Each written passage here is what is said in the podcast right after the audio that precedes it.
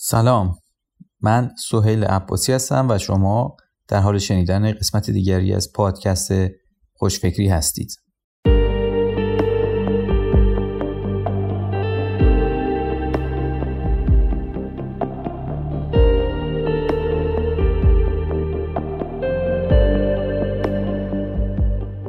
عنوان این قسمت هست لین استارتاپ چیست و چگونه از تویوتا اثر گرفته؟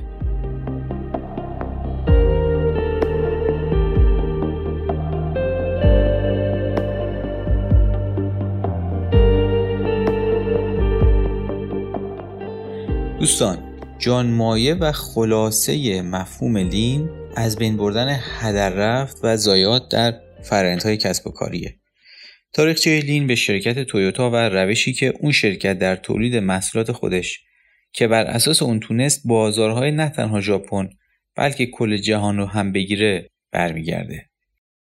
توجه تعداد بیشتری شرکت ها و سازمان های جهان به موفقیت تویوتا بعد از مدتی جلب شد و مفهوم تولید لین و مدیریت لین گسترش پیدا کرد و به حوزه دیگه کسب و کاری هم وارد شد. حوزه‌ای مثل ساخت و ساز، خدمات، آموزش، حسابداری و غیره. اما داستان از اینجا شروع شد که در سال 1950 آقای تایچی اونو مدیر تولید کارخانه خودروسازی تویوتا مأموریتی گرفت که فرایند تولید خودروهای تویوتا رو بهبود ببخشه تا بتونه با شرکت فورد رقابت بکنه آقای اونو قبل از اینکه به عنوان مدیر تولید انتخاب بشه مدیر کارخونه بافندگی تویودا بود و در کار قبلی خودش دیده بود که در نتیجه اتوماسیون هوشمند یک کارگر می‌تونه با تعدادی زیادی ماشین بافندگی کار بکنه. در نتیجه اصول مشابهی رو برای تولید خودرو اعمال کرد و این اصول و فلسفه زیربنای تویوتا رو در یک کتابچه کوچیکی به اسم سیستم تولید تویوتا یا Toyota Production System مستند کرد. یکی از حوزه‌های مهمی که Lean به اون وارد شده و اثرات بسیار مهمی رو بر طرز فکر و عملکرد افراد و سازمان ها گذاشته خب نوآوریه. مفهوم Lean Startup که در سال 2011 با انتشار کتابی به همین اسم در دنیای استارتاپ ها و شرکت های نوآور ورودی انفجاری داشت توسط آقای اریک ریس و منتورش استیو بلنک تئوریزه شد. این دو نفر کاربردهای Lean در نوآوری رو در کتاب های مختلفی مطرح کردن. استیو بلنک و اریک دورف کتاب راهنمای مالک استارتاپ یا Startup Owner's Manual راهنمای گام به گام برای ساختن یک شرکت بزرگ رو نوشتن که خوانندگان رو در فرآیند Lean Startup راهنمایی می‌کنه. اریک ریس بعدا کتابی رو به اسم The Startup Way یا راه استارتاپ نوشت که به قول خودش عنوانش رو مدیون کتاب بزرگ راه تویوتا یا تویوتا وی هستش. توی این کتاب نشون داده میشه که چطوری یک مدل استارتاپی می‌تونه به یک سیستم مدیریت کارآفرینی و نوآوری تبدیل بشه که بر اساس اون سازمان ها در هر اندازه ای از هر صنعتی بتونن به رشد و تاثیر بلند مدت دست پیدا کنن. اما برگردیم به تویوتا. ماهیت سیستم تولید تویوتا که بعدها اصطلاحا تولید ناب رو به وجود آورد یا لین مانیفکتچرینگ رو به وجود آورد یه روش سیستماتیک برای حذف هدر رفت و اسراف یا به قول ژاپنیا مودا در یک فرنده تولیده. روش لین زباله ها و هدر رفت های ایجاد شده ناشی از اضافه بار یا موری و هدر رفت ایجاد شده به دلیل عدم تعادل و تناسب در حجم کار یا مورا را هم در نظر می‌گیره حالا می‌خوایم دونه دونه به هر کدوم از این نوع اطلاف ها و هدر رفت ها بپردازیم. مودا چیه؟ مودا به هر چیزی گفته میشه که منابع شما مثل پول، زمان، انرژی، عمر، اعتبار و غیره رو مصرف می‌کنه اما برای مشتری شما ارزش ایجاد نمی‌کنه. مثالش چیه؟ مثلا از یک کامیون 5 تنی برای حمل 100 کیلو بار استفاده کنیم. در این صورت مودا اتفاق افتاده. اما موری یا فشار بیش از حد موری یعنی استفاده بیش از حد مجاز از منابع. یعنی اینکه به منابعمون فشار اضافه بیاریم. مثلا اگر بیش از اندازه به نیروی انسانی فشار بیاریم موقع با موری روبرو هستیم. یا اگه چند تا کار رو بدیم به یک نفر که توان و زمان انجام اون رو نداره اطراف یا هدر رفت از روی موری رخ داده. فشار بیش از حد به افراد منجر به مشکلات ایمنی و کیفیت میشه و فشار بیش از به تجهیزات باعث خرابی و نقص اونها میشه. نوع سوم هدر رفت یا مورا یا اصطلاحا عدم تناسب. مورا در ژاپنی یعنی نامتعادل یعنی استفاده نادرست از منابع. مثلا اگه از یک متخصص به عنوان آبدارچی استفاده کنیم اون وقت مورا اتفاق افتاده. یا اگه از خودروی سواری برای حمل بار استفاده کنیم کاربری اصلی منبع رو زیر سال بردیم و مورا رخ داده. دوستان به طور کلی در رابطه با این سه میم باید این گونه رفتار کنیم. اولا اینکه همه فعالیت هایی که هزینه زا هستند ولی ارزشی تولید نمی کنند که مودا میگیم به اینها باید کلا حذف بشن. دوم فعالیت هایی که به شکلی در جای دیگری به صورت موازی داره انجام میشه یعنی موری داره رخ میده رو باید با دیگر ادغام بکنیم. و سوم اون دسته از فعالیت هایی که برای تکمیل و بهبود سطح کیفی خدمات لازمن به فعالیت های سازمان افزوده بشن. یعنی جایی که مورا داره رخ میده. اما یک سوال مهم اینجا پیش میاد و اون اینه که ارزش چیه؟ از دیدگاه مشتری که یک محصول یا خدمت رو استفاده می‌کنه ارزش هر عمل یا فرایندیه که مشتری تمایل داره برای به دست آوردنش هزینه بپردازه. تمرکز لین اینه که هر چیزی که می‌تونه ارزش ایجاد کنه رو شفاف و آشکار کنه و چیزهای غیر از این رو حذف کنه. آقای اونو در پیشگفتار کتابش که اشاره کردم نوشته تمام کاری که ما انجام میدیم اینه که به خط زمانی نگاه می‌کنیم یا timeline.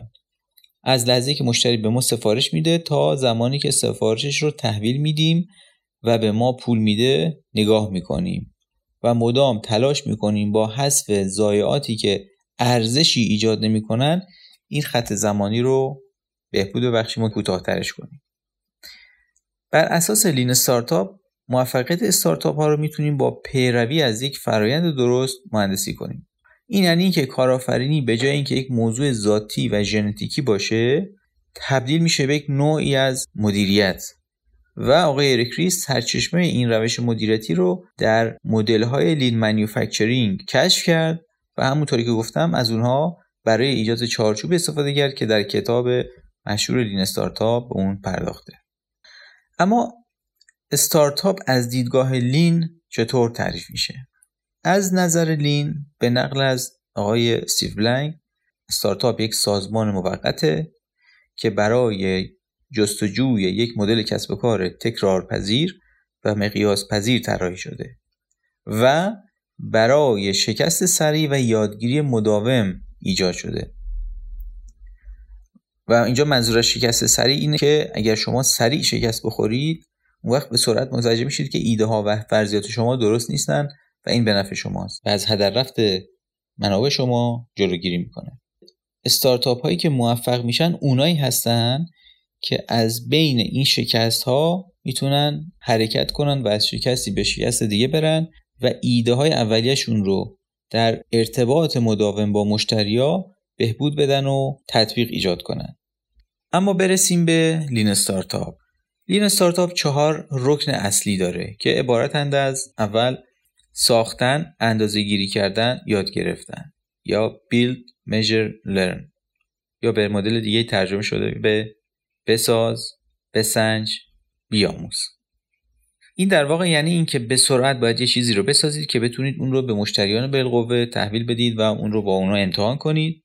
و مقبولیت و ارزشی که اون چیزی که ساختید رو در ارتباط با مخاطبان مورد نظرتون اندازه بگیری بکنید و از این نوع ارتباط و اون موضوعاتی که اندازه گیری کردید بتونید بیاموزید و مجددا این مسیر رو تکرار کنید. این به صورت مداوم تکرار خواهد شد و یک حلقه تکرارپذیر برای حد اکثر کردن مقبولیت و ارزش مورد نظر مخاطبان هستش. رکن دوم اینه که یک محصول حداقلی زیست پذیر بسازید یعنی چی؟ یعنی چیزی بسازید که به اندازه کافی خوب باشه تا مشتریان بتونن امتحانش کنن.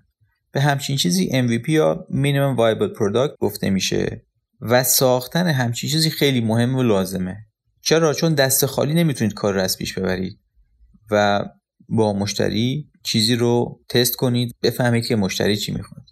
بنابراین بهتره که هر چه سریعتر اون چیز رو اون نمونه اولیه رو بسازید و اون رو در اختیار پذیرندگان آغازین و مشتری اولیتون قرار بدید. رکن سوم لین استارتاپ اینه که باید آزمایش انجام بدید و سنجه های مربوطه رو گردآوری کنید. ایده هر کسی در اصل یک نوع فرضیه در مورد محصول یا بازاره. بنابراین برای اینکه بدونیم این فرضیهمون درسته باید یک آزمایش طراحی بکنیم و اون آزمایش رو اجرا بکنیم. برای ارزیابی درستی یا نادرستی اون نتیجه در نظر گرفتیم رو باید اندازه گیری بکنیم. بخش کلیدی این اندازه گیری همون چیزی که در لین استارتاپ به اون حسابداری نوآوری میگن که بر این موضوع تمرکز داره که چطوری کارآفرینا می‌تونن در حالی که نسبت به پروژه خودشون حس مسئولیت پذیری دارن با اندازهگیری میزان پیشرفتشون و با برنامه ریزی کردن و اولویت بندی بتونن بازدهی رو به حد اکثر برسونن. که این نوع حسابداری با حسابداری سنتی متفاوت. یه بخش کلیدی دیگه یادگیری معتبر یا validated learning هستش. یعنی فرایندی که تو اون فرد با آزمایش یک ایده اولیه و اندازهگیری نتایج اون آزمایش در رابطه با تایید یا رد اون فرضیه یا ایده اولیه تا می‌تونه یاد می‌گیره.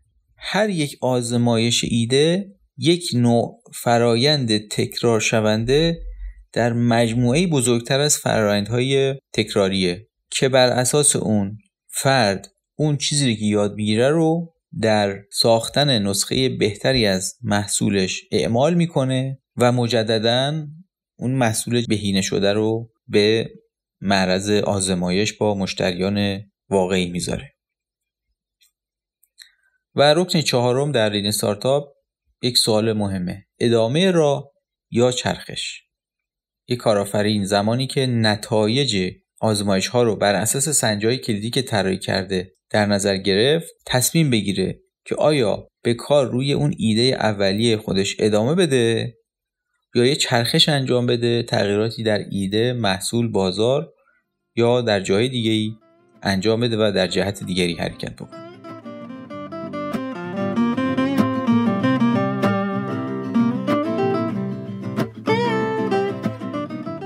خب دوستان به پایان این قسمت از پادکست خوشفکری رسیدیم. امیدوارم این قسمت هم براتون مفید بوده باشه.